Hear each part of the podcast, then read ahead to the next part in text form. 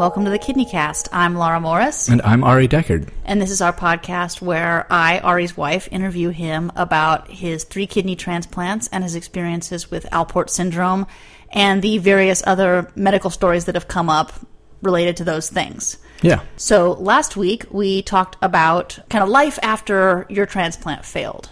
So you dropped out of college and you had to go through transplant failure. You had to start doing dialysis, work out employment and volunteer work that you were doing during that time. Right.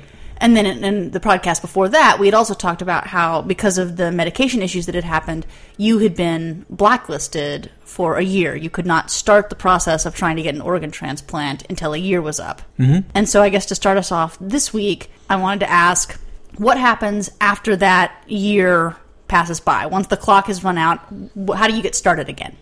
Well, then they begin all of the steps that need to happen to lead to me eventually having a transplant. And so that means starting the process of listing me on the official transplant list, the UNOS list. Um, that meant taking some blood just to make sure that all the stuff that they probably already knew about me and my genetics and my everything else was the same, but in case anything had changed, because it can.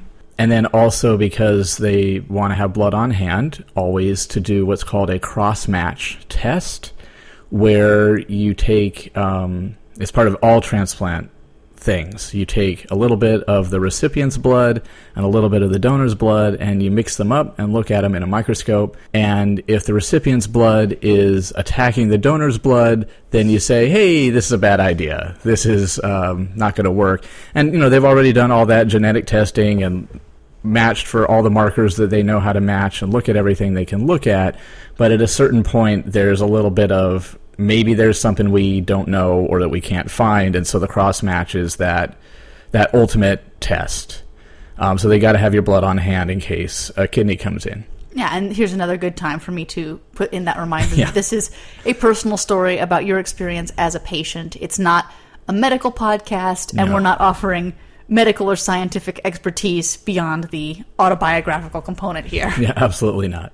And uh, so then the other thing is that at least at OHSU, what they do is they say, okay, now you're going to take classes about what being a transplant recipient means. Um, I'd already taken these classes, but I got to take the new version just to refresh me.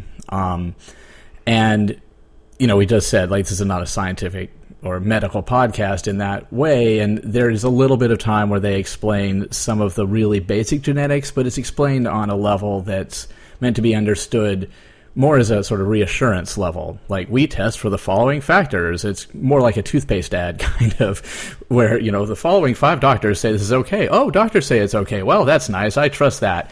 Um, it's not intended to be something that's a science class or that you need Right. to You don't need to be able to install the kidney yourself and do all the matching. You need to know what you need to do as a patient. Yeah, it's it's much much more focused on that, and um, there was a there's related to that. There was sort of this strange thing that happened um, at that point. You know, it was a year out from me coming home from Lawrence, and um, you know, it was a whole new batch of people that I had never seen, of course. A whole new batch of people as the patients in the class. Yeah, it's the patients in the class, but actually the nurses at OHSU at that time kind of rotated between being um, pre and post transplant coordinators. So I knew the names of them, but I hadn't necessarily met them because they had previously been on the other side of it from where I was. So it was some different nurses doing the classes than I had met.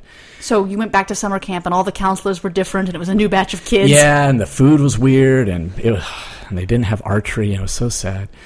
But yeah, at a certain point when they were talking about the care for the transplant and everything that was required, um, somebody piped up, which you know happens. Oh, I have a question. I have a comment.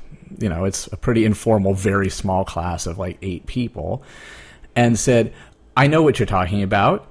uh, because I heard from my nurse that there was this kid recently who got a transplant and everything was going really well and then he went off to college and got all involved with college and doing that and he was young didn't take it very seriously so he didn't take his meds and so he lost the transplant So yeah, that is really serious. When you say we need to always take our meds and do all the things we're supposed to do, like you really need to do that because I heard totally there was this guy that this could happen to, and so I I realized in that moment, you know, first of all, oh my goodness, he's talking about me.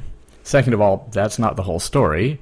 And Right, everything was going great until that kid messed up. Is exactly how that kidney was working. Uh, yeah, and and third that they had decided to use me as a cautionary tale, and from what I could tell, they had. I, I'm going to say purposely, but I, I don't know for sure that, but they had purposely chosen to tell it in a specific way as a cautionary tale. Like I kind of recognize this as somebody had experienced teaching that sometimes you sort of say, well, there are seven facts about this, but I really need you to understand these three. So I'm going to ignore four, maybe until later when you're ready for nuance about this particular thing. That's what they had seemed to do. They didn't hadn't said anything about uremia. They hadn't said anything about the kinked ureter or the stent or any of that. All these things that affected you mentally and Yeah. Yeah, this is a thing. In making this podcast, this is sort of the stretch of the story that I was the most nervous about telling this story. Yeah, me too. and it's because in, on the one hand this make this part makes me angry uh, because I feel like an unfair thing was done to you and unfair assumptions were made and you were portrayed as irresponsible when you were not. On the other hand, I don't want to be blasé about the fact that it's really important for people to take their medication. Yeah. And I can appreciate why your doctors and nurses would have wanted this convenient cautionary tale to tell other patients, oh, it's really important to take your meds. Here's this guy who messed up. Yeah. But it's also not fair to take somebody who's also probably dealing with a bunch of stuff, uh, Yeah. who had organ failure, Right. and kind of cast them as this kind of irresponsible villain in this story. Yeah, I mean, I will say they, they weren't like. So there's this kid. His name was Ari Deckard. Here's his photo. He went to this school in this place. Like they didn't say any of that, and I feel pretty confident in saying that had he even known that it was possible I was in the room, he wouldn't have said that. That that was what was interesting. Is that it was like, ooh. I'm there and he's talking about me, but he doesn't know it. Like, we don't get to experience that. And the little, I guess, weird gossipy part of me was like, ooh, ooh, interesting. But on the other hand, wait, hold on. What the heck, man? Well, it's always really easy to be judgmental about other people's health decisions. Yeah, yeah that's or it wasn't even a decision of yours. You had like serious mental Yeah. problems that were happening. But I was thinking about, you know, one of the times that you were doing in center dialysis Mm-hmm. and they were getting you set up on the machine. And I was sitting in the waiting room with somebody else who, who was waiting for dialysis. Maybe they had an hour till they get on the machine. Okay. And I we think I even- know what this is, yeah. We've been talking, we talked in the last episode about the important diet restrictions on dialysis, how you're supposed to super, super limit fluid because, Yeah. it- because it'll make you feel awful coming off the machine if they take a bunch of fluid off. Yeah. And you need to really limit your sodium intake mm-hmm. and potassium, which is in bananas and potatoes. And so I'm sitting next to this person who's going to go on the machine, and they have a giant McDonald's bag in front of them. They're drinking out of a they're drinking a soda out of a supersized cup and like supersized French fries. Mm-hmm.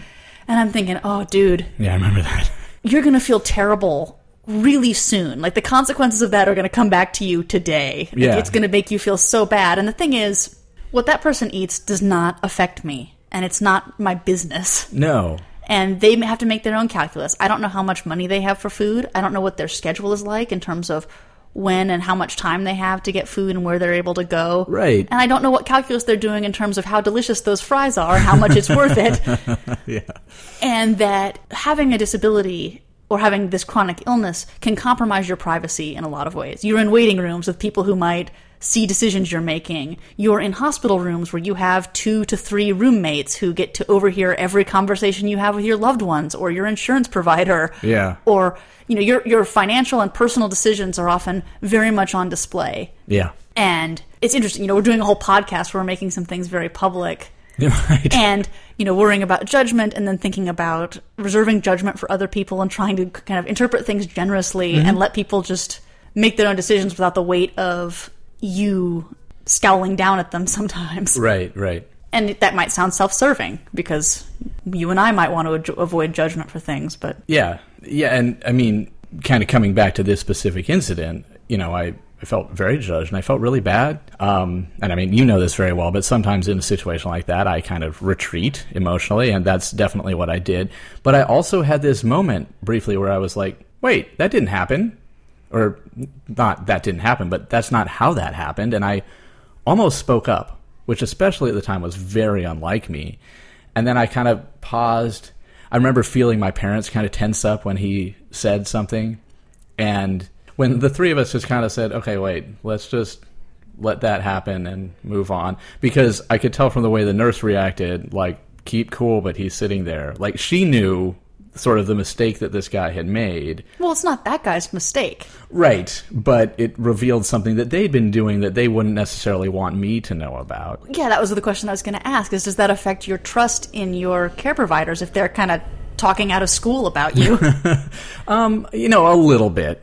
A little bit. Um, but at the same time, I think, like I said, I recognized sometimes you need a cautionary tale. And it's easier when there's one that's at least relatively truthful. It's one thing to say, well, you know, I've seen it happen a million times. It's another thing when you can say, listen, nine months ago, this kid came home. You know, you, and, and you have, you can throw in actual details because it actually happened as opposed to, well, yeah, I remember this one guy about 20 years ago. That doesn't, I mean, it affects you, but it was 20 years ago.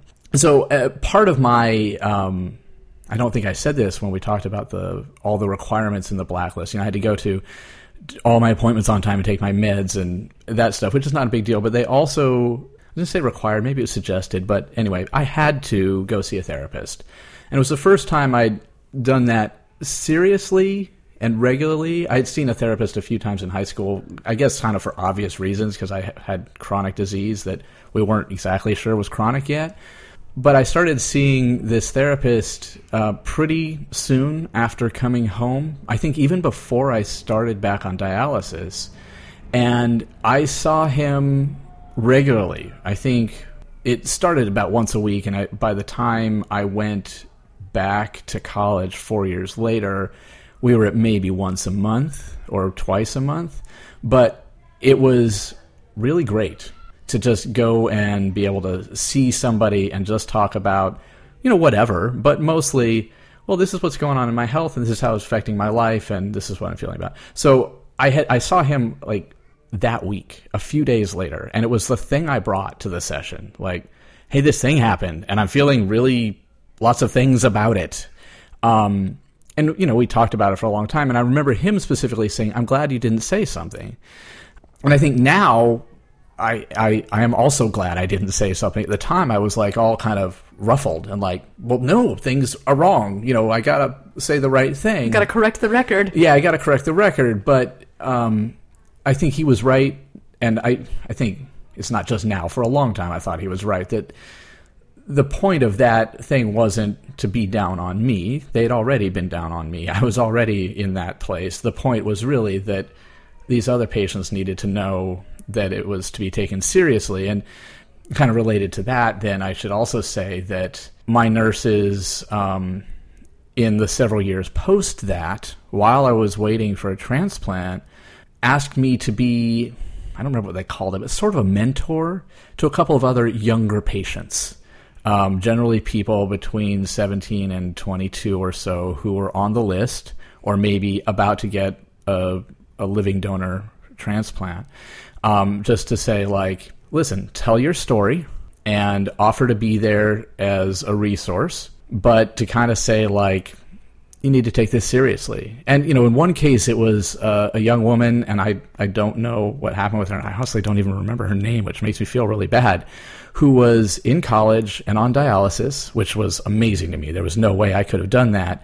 And she was at the beginning of our conversation, or one of our conversations, kind of poo pooing the idea of taking some of the things seriously that our shared nurse was saying she needed to take seriously. Like what? Well, she's like, oh, yeah, she's always talking about like you shouldn't share beer bottles. And I was like, there's at least two things really seriously wrong with that. You know, like you're not going to be able to have alcohol. Um, that was a big no no. It's like no alcohol at all. And you can't share food with anybody. You're going to be on heavy, heavy immunosuppressive medication, and any little thing that might not even make them symptomatic could make you sick. And she's like, Yeah, but not really.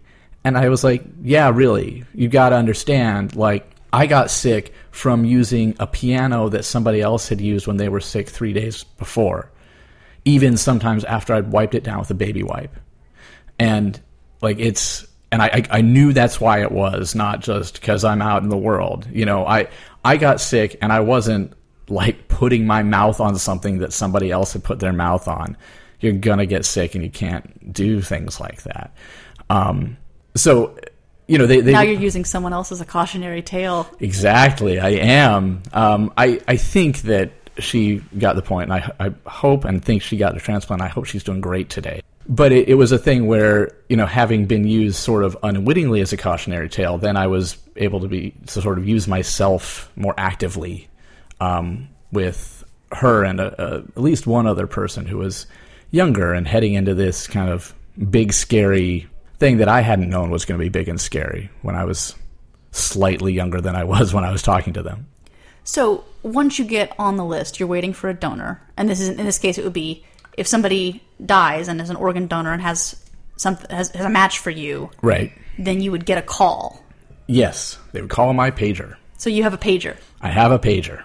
There's a whole special thing. This was in the very early 2000s, like literally 1999, 2000. And I think they said, well, if you want to buy a cell phone, I guess we could use that. And I was like, well, that sounds amazing, but I don't need a cell phone. what an impossible luxury. What an impossible luxury.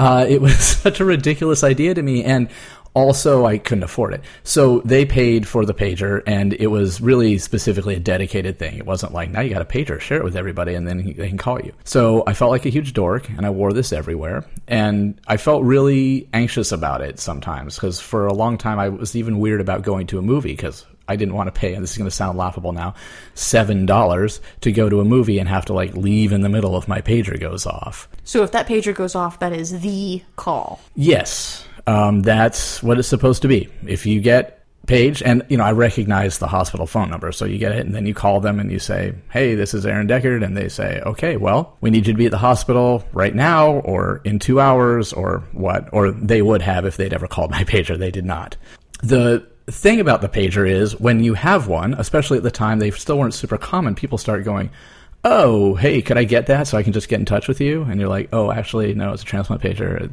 No, thank, sorry and that was a little weird. And then, you know, I said I was fencing, and that's that's true. You don't really want to wear a pager while you're, you know, jumping around with a sword. I mean, fake sword, but sword.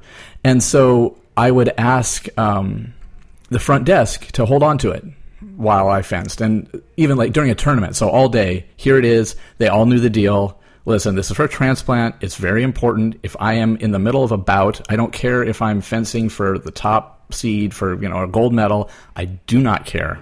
Stop it. I will forfeit. I, I'm not joking. Come get me. And they were like, oh, no problem. Like they were all cool people. I will say though, one of the guys, I'm still friends with him. He was a cool guy, but he had that kind of sense of humor where like he couldn't help himself. And so multiple times I would come back at the end of the evening after fencing for two or three hours to collect it. And he would say like, oh, hey, this buzzed a few times. Hope it's no big deal. My yeah. body is literally dying. yeah, exactly. Um, but anyway, it was fine. And the weird thing also was a couple times I got wrong numbers on it. Oh no! And you you have to call because maybe somebody for some reason they're calling from a, a number that's not an OHSU prefix. And so I would call, and it was always some, I, I, don't know why, but it was always some little old lady who had no idea what I was talking about. It was a different little old lady, but I would call and say, like, hey, I got a page from this number. And it was always like, I don't know what that means. And I'm like, okay, you just put me in this really intense emotional space. And now you got to come down. And like, oh, okay, it's a wrong number, and I don't really want to take this out on you because you have no idea. Um, but all right, thank you. Bye. Please don't mess this up again. um, and I, I feel like often I'm sort of saying these negative things and complaining. Like I am amused by that. At the time, it was very like fraught, but then it was okay. Then I took my pager and put it on and went on with my life, basically. Okay, so you're doing your regular life, you're teaching, you're mm-hmm. fencing, and you have this pager. Yeah what's the next part of this story? Because you just gave a little bit away. You said they never called you. Right, they never called me. So, um, this is a thing that's. It, it, I mean, we were saying this is a sort of the episode that we're both a little nervous about talking about, and part of it for me is that I'm a little bit maybe not just a little bit. I'm protective of my uncles, um, in that we spoke earlier about my first transplant and everybody lining up and saying, okay, Ari needs a new kidney, and they tested all these people, and these people are eligible donors, and these people are not. And those of you keeping track, I kind of worry maybe are going, okay, well, this person is available and gave a kidney, and these people are still available, my two uncles. And um, what's up with those guys? And the fact is, and so I feel a little defensive because of them because I was I went on the list rather than them jumping to give me a kidney, and it wasn't that they weren't jumping. It was that at that specific point in both of their lives, they were really, I mean, busy sounds so wishy washy in a certain way, like so unimportant, but they were really busy and involved with all the things they were doing. Yeah, it's it's really easy to say, oh, yeah. if it were my relative, I would drop everything. Right. But like your uncle Michael, who spoiler is going to play a very important role in this story, he lived in another state from you, yes. and from your doctors. Mm-hmm. He had a full time job. He mm-hmm. had a family. Yeah. He had a special needs child. Yeah you can't just drop everything sometimes. No. And that's, I imagine, really emotionally hard when it's a family member you love. Yeah. Yeah, it was a, really a big deal. I mean, both my uncles have families, both, all of their kids were sort of at a an age where you've got to be more involved. They were in like middle school, high school, and there was a lot of stuff going on with everybody. And also, the specifics aren't important, but they were both at sort of really critical points in their careers when it wasn't not just convenient, but it would have been really bad to suddenly have a three month interruption with your time. So that was sort of off the table for a while and I was it was fine because I was doing all this stuff I was doing I was on the list it was okay and so you were saying, you know, it's, oh, it's really easy to say, why don't these people just drop everything? Because lots of people say that. And, you know, it's three to six months of recovery and other stuff that's going on. And I, I specifically remember this, this sort of incident, I guess, uh, where I was at Westview, and one of my fellow teachers, I was talking with them about something, and we were kind of talking about, I think, like loyalty or something. It was a very strange conversation, but like, I'll back you up in this situation and that kind of stuff. And we had known each other for six months, a year or so at that point. They knew at least some of my health stuff, or I thought they did. And they were kind of saying those things that you say, like, yeah, you know, I'll be there for you. A kid says you said this, and then I ask you, and then you actually said this other thing. I'll back you up. You know, whatever you need. You need a kidney? I'll give you a kidney. And she's just kind of tossing this stuff off. And I remember just kind of like freezing and going, do I want to address that? Because if that's a real offer, should I take that seriously? Because I really need one. I mean, like, no joke. Really, I, I need one of those, but I don't think you have any idea what you're actually saying, and not in like a your dumb way, but like you don't realize the implications of that. The fact that you're just sort of throwing off this thing that we kind of say like, "Hey, you need a kidney? I'd give you a kidney. I love you, man." But that's an actual real need for the person you're talking to, and it's a really serious, long commitment that you're making. so it's it's an impactful thing. At the time, they were still doing what's called open nephrectomies uh, which means they put a giant incision in your side and the back in order to reach in and, you know, then surgically remove the organ. And that's a, a major recovery. It's a giant incision. Right, it's a major abdominal surgery. Yeah, uh, I mean, it's it's sort of easy to say, well, it's a major surgery, but like I've seen those scars. It's a big deal. And I want to interject a little bit because I definitely don't want anything we say to discourage someone from being a donor. Oh, not at all. And also, it's gotten a lot better now, and they can do laparoscopic surgery. Right. And so, if you are interested in being a donor, that's an incredible thing to do. And I would never want to discourage anyone from doing it. Not at all. And, but I also want to recognize it's not a casual thing to do. It's a really serious, really incredibly wonderful, nice thing to do. Yeah, it's all those things at once. One of the things I was thinking about was there's a there's that Louis C.K. routine Okay. where he talks about flying first class and seeing a guy who's a like an American soldier coming home in his uniform, mm-hmm. heading back into coach, and he thinks, "Oh, it would be a really nice thing to do if I gave up my first class seat and then went back and sat in his assigned seat because then he'd get to do this thing and oh man, that would be so nice of me." And he said, Uh-huh. I didn't do it, but I was thinking, man, it was so nice of me to think about doing that. yeah, it's it's a little bit like that. Maybe higher stakes, but I'm, I'm glad you mentioned laparoscopy because that's a technology that was starting to be developed during this exact time, and that became important because um, a laparoscope is this tube, and it's not a little tube; it's a kind of a big tube, but it's a way of doing a much less invasive surgery. So you don't cut a large, large incision; you make several small-ish incisions. I want to say about three inches or so instead of eight to twelve. And you're able to, using this extremely complex, really cool device, remove this organ um, with this machine and um, do that. And so recovery time is much better. And they were sort of developing that at like maybe two centers maximum in 2000, 2001, 2002. And it started to become more common as they had really perfected it and more surgeons went and trained at those particular centers in the country. And so, you know, I'd had this pager forever.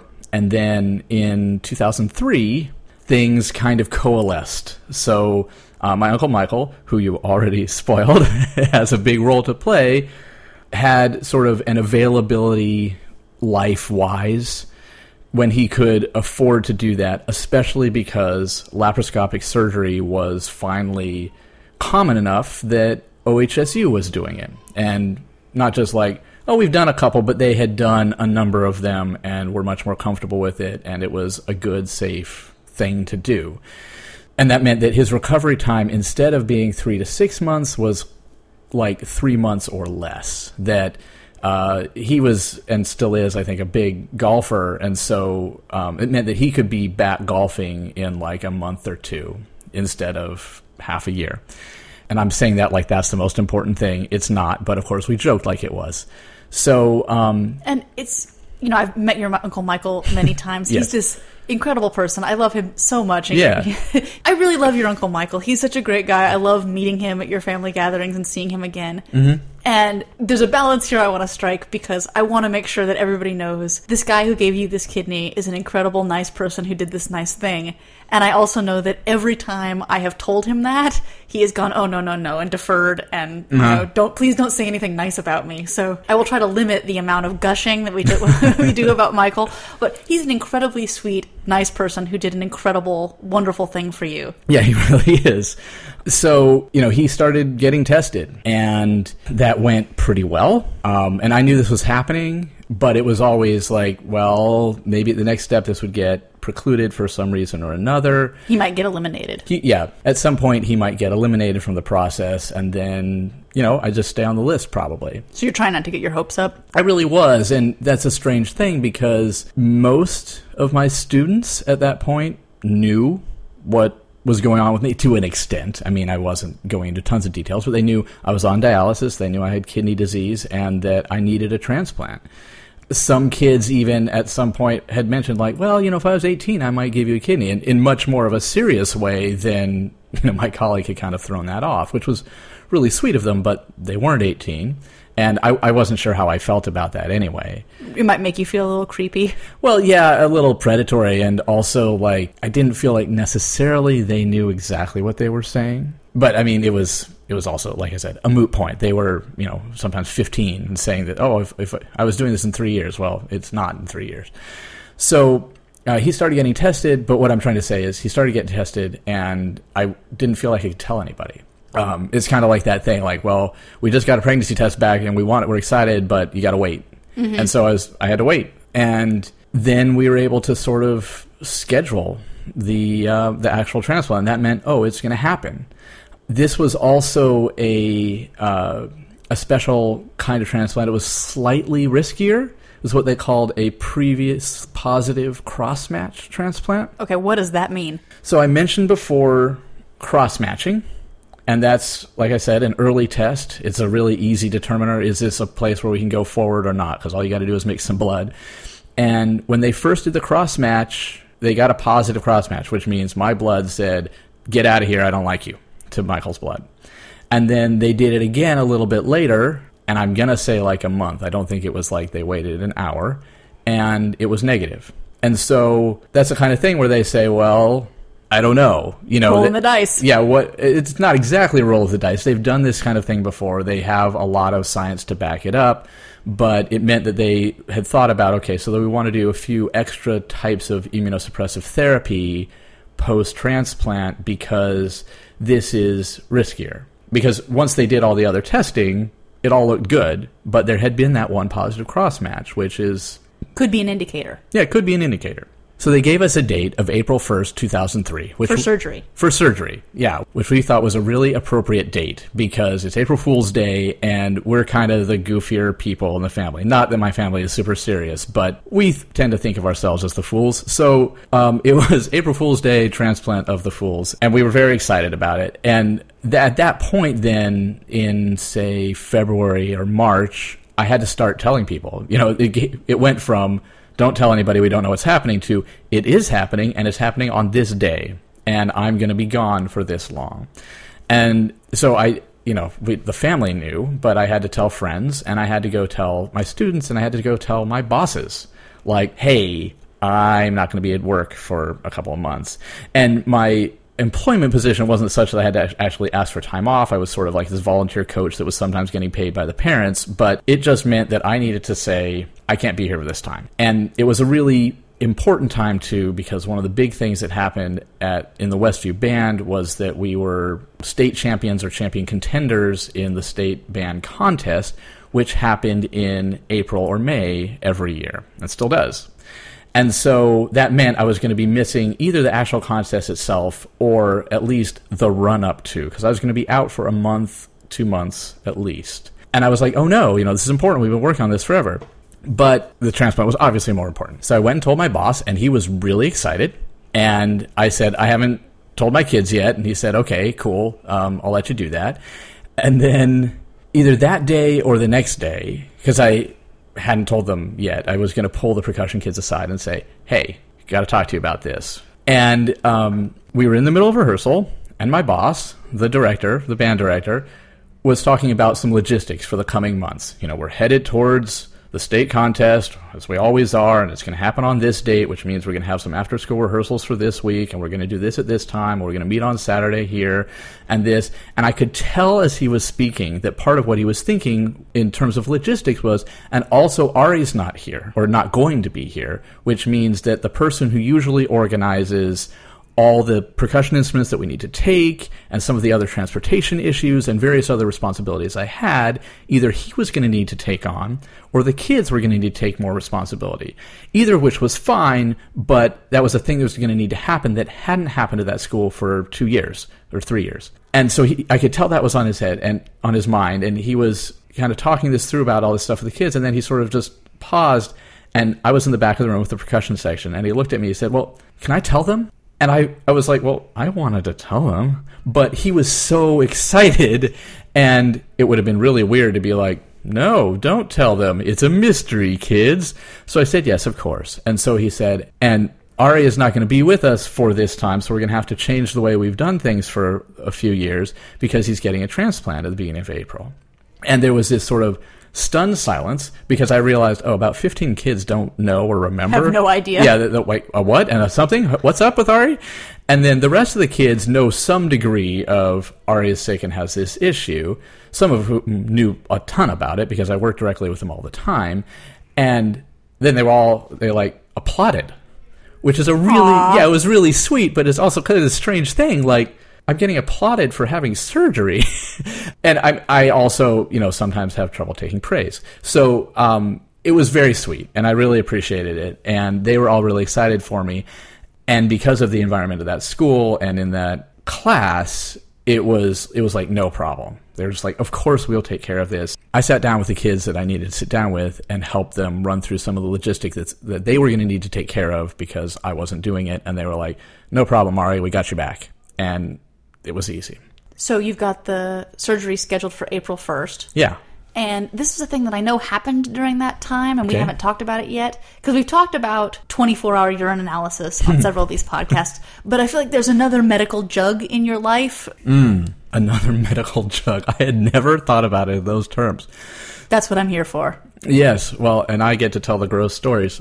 So, uh, during this time, as part of general health, but also just because I was a transplant patient, at some point I had some um, intestinal issues that they needed to check out. It turned out that I had like a polyp. And the reason that they needed to check it out is because um, I think it's sort of some routine thing. They also did a stool sample.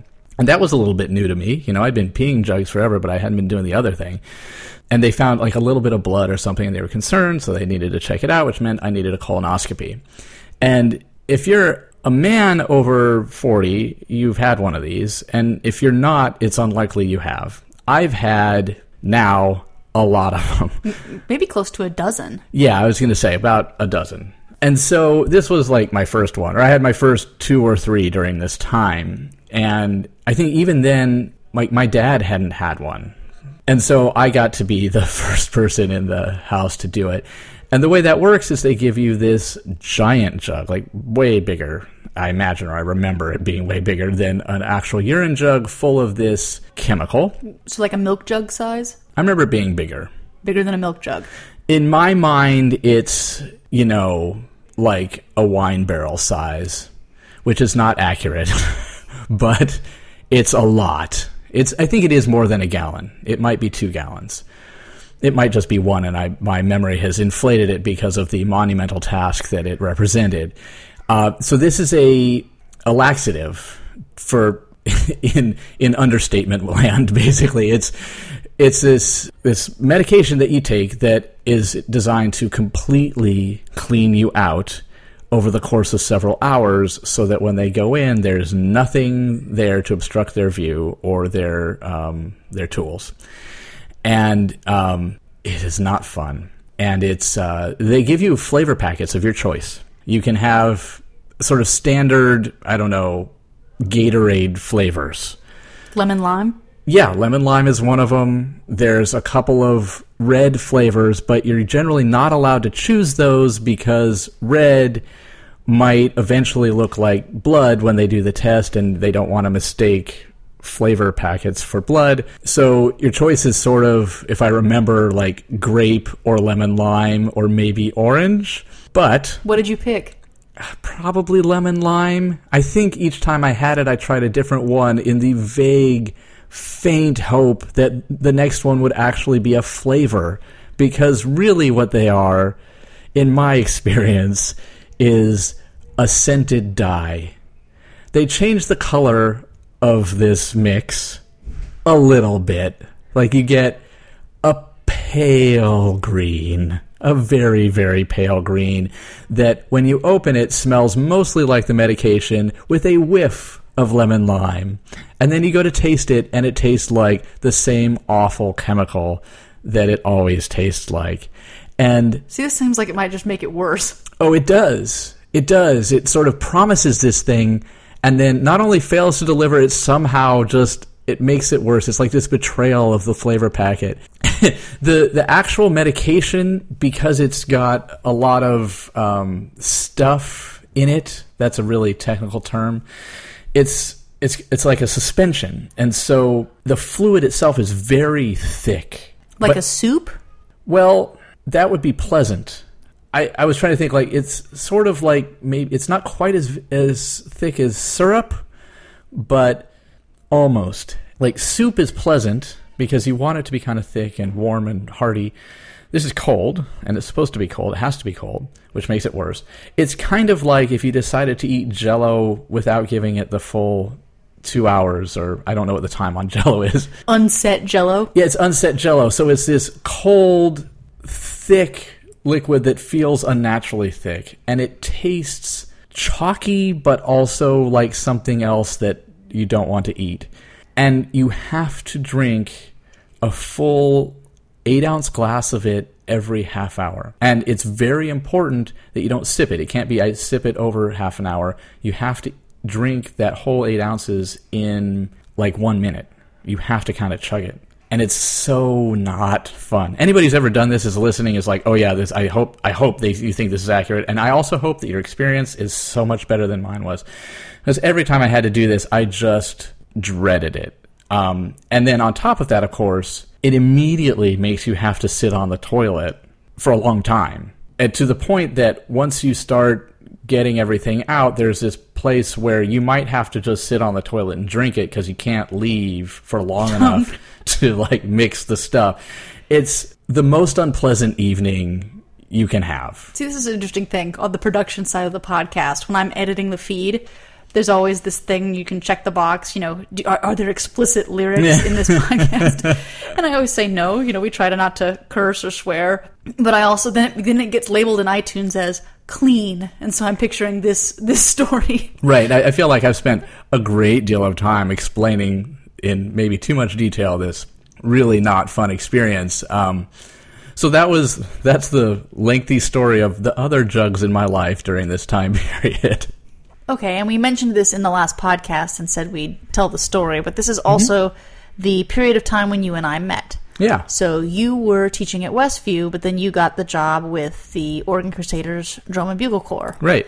And like you, I am also a percussionist. Yes. And so I had actually already been in the Oregon Crusaders Drum and Bugle Corps in the pit playing mallet percussion the year before that. I started in 2002, and we did not have a dedicated pit instructor. The other percussion instructors tried to cover coaching, or we just run rehearsals ourselves. And so the big news in 2003 was we're finally getting somebody to help out. Yay. And they said, okay, it's going to be this guy who teaches at Westview. His name is Ari. And I went, okay. And I, you know, you're a little nervous. Who's the new person going to be? and um, my high school percussion teacher knew you. All right. And uh, he said, yeah, um, Ari, I went to college with him briefly. He was at Lawrence when I was there. and I said, oh, what's he like? Is he cool? And the thing that he said, the first thing I ever heard from anybody else about you was, I don't remember. He was sick a lot, I think. yes. yeah. Thanks, Jeremy. And I was Yeah. I was thinking about this just I haven't thought about that probably since it happened, but I was sort of recollecting my memories Yeah. for the podcast. And I think it's interesting because, you know, we've known each other for almost 15 years. Right.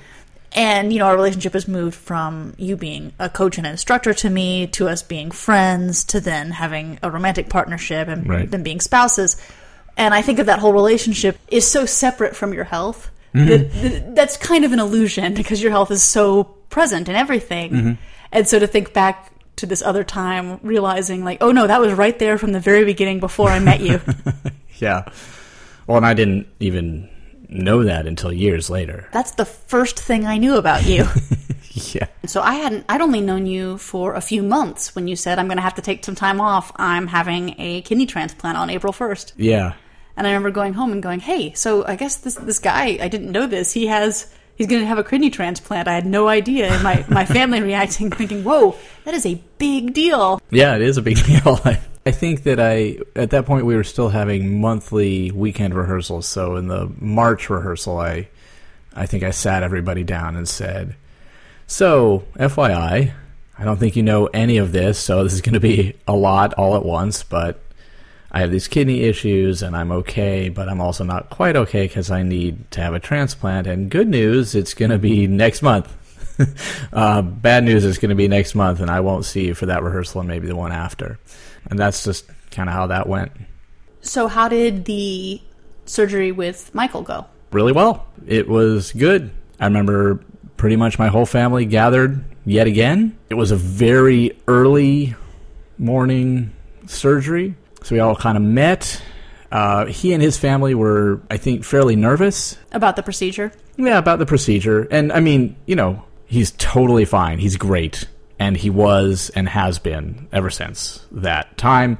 But this was, you know, it, it's it's a big thing. And he, like, in contrast to his father, you know, hadn't had as many medical things at that point. And it's a thing that I think I've had to come to realize as I've gotten older, which is that, like, I'm sort of fluent in hospital. I mean, I knew that, but that I didn't always know that other people aren't. And not just that, but that, like, when I hear that somebody's having major surgery, I can go, oh, okay. Hey, I hope you're okay. It's probably going to be fine. You know, you're in good hands. I I know all the things that means for them, but You the, have a pretty detailed image in your head of what that's going to be like. Yeah, I really do. But what I don't have a great image of is the thing that I encounter fairly regularly, which is that the terror that some people have, which I think is fairly understandable, in having even what I would consider a moderate or minor procedure because they're like, well, I never get sick. Or I go to the doctor once a year, maybe, for an annual checkup. Not because they don't take care of themselves, but because they do take care of themselves and they're fine. And I've basically never been fine. And so, in a way, that terror is so normalized for me. It's just like, well, yeah, and then you go do this every once in a while. So, at this point in your life, if you were going to estimate, how many nights do you think you had spent in a hospital? Oh, gosh. Quite a few more nights are actually in my future, but it's at least a solid month, if not longer, at that point. Which is, you know, which is a lot, way more than the average person. So the surgery goes fine for both you and Michael. Yeah, and they put us in the same room like they do, which is nice because then you get to like, hey, we did this thing together. You did this thing for me. We'll recover together. And so we did, and I think a thing I didn't talk about with the first transplant and when you've had serious anesthetic, that one of the things that takes the longest to kind of wake up is your guts. And so, a really big sign that you're really coming out of the anesthetic a day or two or three later fully is that your intestines start working. And so, a really, really big important thing that all the nurses and doctors are paying attention to is who's farting and how often and when. So, I'm sure you and Michael found this hilarious. We, we did find it hilarious. It allowed us to indulge. I will it's very tempting to say it allowed us to indulge our inner four year old, but let's be honest, it allowed us to just indulge ourselves. Um, we we enjoyed that a lot. You know, we're having not really competitions because you don't want to strain anything, but like, oh, I've farted three times today. You know, that was a good source of recovery for us. Um, and also, uh, they always want you walking as soon as possible and as much as possible. And so we were kind of like, well, I did seven laps this morning. How many did you do? Oh, well, I did eight laps. Oh, okay, well, maybe I'll throw in another one after lunch. And we had a good time doing that. I mean, we are both in massive pain, but like we, we had a good time. And how long did it take before you were both out of the hospital? Um, he got released first, but I was out in about a week. I think a day less than that. And I think next episode we will get into sort of the anti-rejection treatments they mm-hmm. did with you, including I think my favorite mad scientist process you ever went through in the course. but I think that's where we'll, we'll stop it now, and then we'll pick up next week with the right after okay. the second transplant stories. Um, we don't actually have any listener mail. Oh no. For today, but um, if we're not going to have any listener mail, I'll just make up my own question. okay which is that you have a mutation of um, two of your genes so mm-hmm. that you can't process collagen 4. That's how Alport syndrome works. Yeah. Which means you are a mutant. Yes. So if you were living in the X Men universe, okay, would Magneto and the Brotherhood of Evil Mutants try to kill you? Do you think because you're a human, or do you count enough as a mutant for them not to go after you? That's a great question. Um, I can't believe you've never thought about this. Yeah, I can't either. Actually, it's I, it's sort of stunning that I've never thought about that. Because the real question is, do I have powers? Well, right? Does, is that what matters? It might matter to them. Like if if the way I have to demonstrate it is by showing a piece of paper with like G's and A's and whatever on it, then I feel like they're going to go, yeah. So what? I feel like it's some sort of it's the same test under like technical people who get dual citizenship. Like, well, no, you don't understand. My great great grandfather was from here or something. Um, probably. My only hope, I suppose, would then be that while I was not enough of a mutant for the Brotherhood of Evil Mutants, which is a really great self chosen name, by the way, um, to want to kill me, that I might be able to convince uh, Professor X at all that I have enough of a mutation that I was one of them. Would it matter to Magneto that your family is Jewish since he is a Holocaust survivor? I, you know what? This is I, I have to admit, like we're getting pretty nerdy here, and I have to say, like, I don't know because I don't know how important he thinks that is. Yeah, I kind of wish they would deal with that more, and I don't know if they have in the comics, like inter- in the intersectionality of his Jewish identity mm-hmm. and a Holocaust survivor with his desire to commit genocide himself. Well, I mean, and I'd also yeah, I'd like to I'd like to see the X Men talk about you know race and gender and mutant genes. Yeah, if only if only they would finally touch on political issues in Marvel Comics. I mean, don't mean political issues. I just mean it seems like everybody's just a mutant and nothing else. And you know, Storm go- moves through the world differently than Cyclops, and not just because she can fly. Not just because she can fly. That's true. I was just saying, like, their whole existence is intended to be a metaphor for the other stuff, always and forever. And anyway, yeah, I, I don't know. You would think you throw something out there. wh- Why not give Magneto, like, make him make a choice? Okay, there's this guy, and he's totally not a mutant, so he deserves to die, but he's a rabbi. Uh oh. Uh oh. What do you do? But you gotta so you gotta make a call though. Human or mutant in the X Men universe. X Men universe. I think ultimately human. Um, actually, honestly, and maybe for obvious reasons, what this makes me think of is there's this book, and it examines this idea that there's a society or a country that requires you to quote have magic, and if you don't, you're exiled. And he sort of talks about like at a certain point this get this idea gets so diluted that well as long as you just have magic and one kid had been born and the power he had was that he could change the color of his urine which obviously you know resonates with me in a certain way and he just said that's what his power was and he's like well sorry that's what my power is and they're like well that's stupid but also we don't really need to see it. And and so the whole point was like really what does it matter if if it's that level and they don't even need to see it but you have that power? So my mutation is really only harmful to me in that way and i don't i don't feel like it uh, it passes the sniff test for the the brotherhood of evil mutants you know the the funny kind of thing about this mutant question in general too is that I think sometime in the last couple of years, maybe you started saying, or maybe a friend or two of ours started using the mutant word or the mutation word, and about my disease and me. Well, And it's, it's kind of more fun than Yeah. illness or disease. yeah, it really is. And, you know, I know that that's what's going on. I've known that for years about Alport syndrome and, and the collagen 4 stuff. But for some reason, I never connected that. You know, I'm a sort of comic book guy in a general nerdy way. And as a kid, you know, there are many ways. Hang on, in a general way, when we moved to New York, we had to pack up and sell a lot of comic books that we weren't taking with us. Well, I, okay, I, feel like that makes it seem like I was. Uh, I didn't re- regularly read or have a subscription to comic books, but I liked them as a kid. But many kids feel like outsiders in different ways, and that's sort of the whole X Men thing, of course. And I certainly felt that way in many ways, and especially because of my disease. Obviously, that was yet another way that I felt like an outsider.